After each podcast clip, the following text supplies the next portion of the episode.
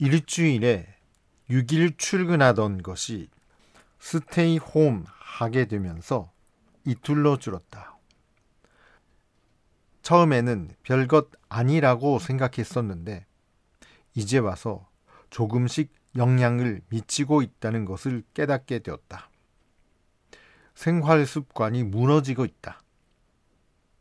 수업 없는 시간에 낮잠을 자거나 간식이 늘거나 자가똥 구멍이 1년 지나니 큰 구멍이 되고 있다. 자기 생활의 제어는 자기 자신이 하지 않으면 누구도 해주지 않는다. 새삼 자기 관리가 어려운 것을 느끼게 됐다. 지금까지 출근을 통해서 생활의 리듬을 유지하고 조절했다. 그것이 바로 컨디션 관리의 큰 부분을 차지하고 있었던 것이다. 지금은 출근하지 않는 이상 모두 나 자신이 리듬을 만들고 그 리듬을 유지해야 한다. 카운세링이 즐겁다. 개별적으로 이야기를 나누면 여러 가지 발견이 있다.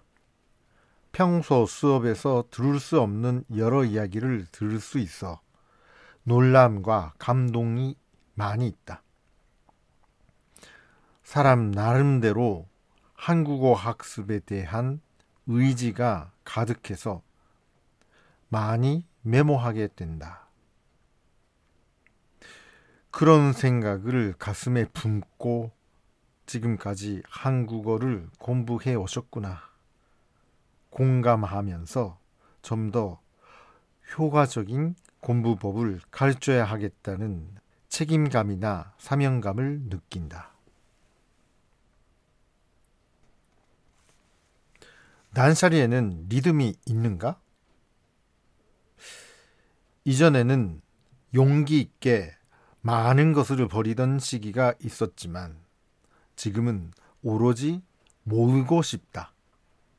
여러 가지 모아서 내 곳으로 간직하고 싶다. 버리는 것은 아까워서 도저히 할 수 없다. 난샤리와는 거리가 먼 지금의 심경, 심지어 일단 장롱에 넣어둔 책이나 CD까지 꺼내서 책상 옆에 늘어놓을 정도다. 그렇게 열심히 모아서 뭘 하려는 건지 나도 아직 모르겠다.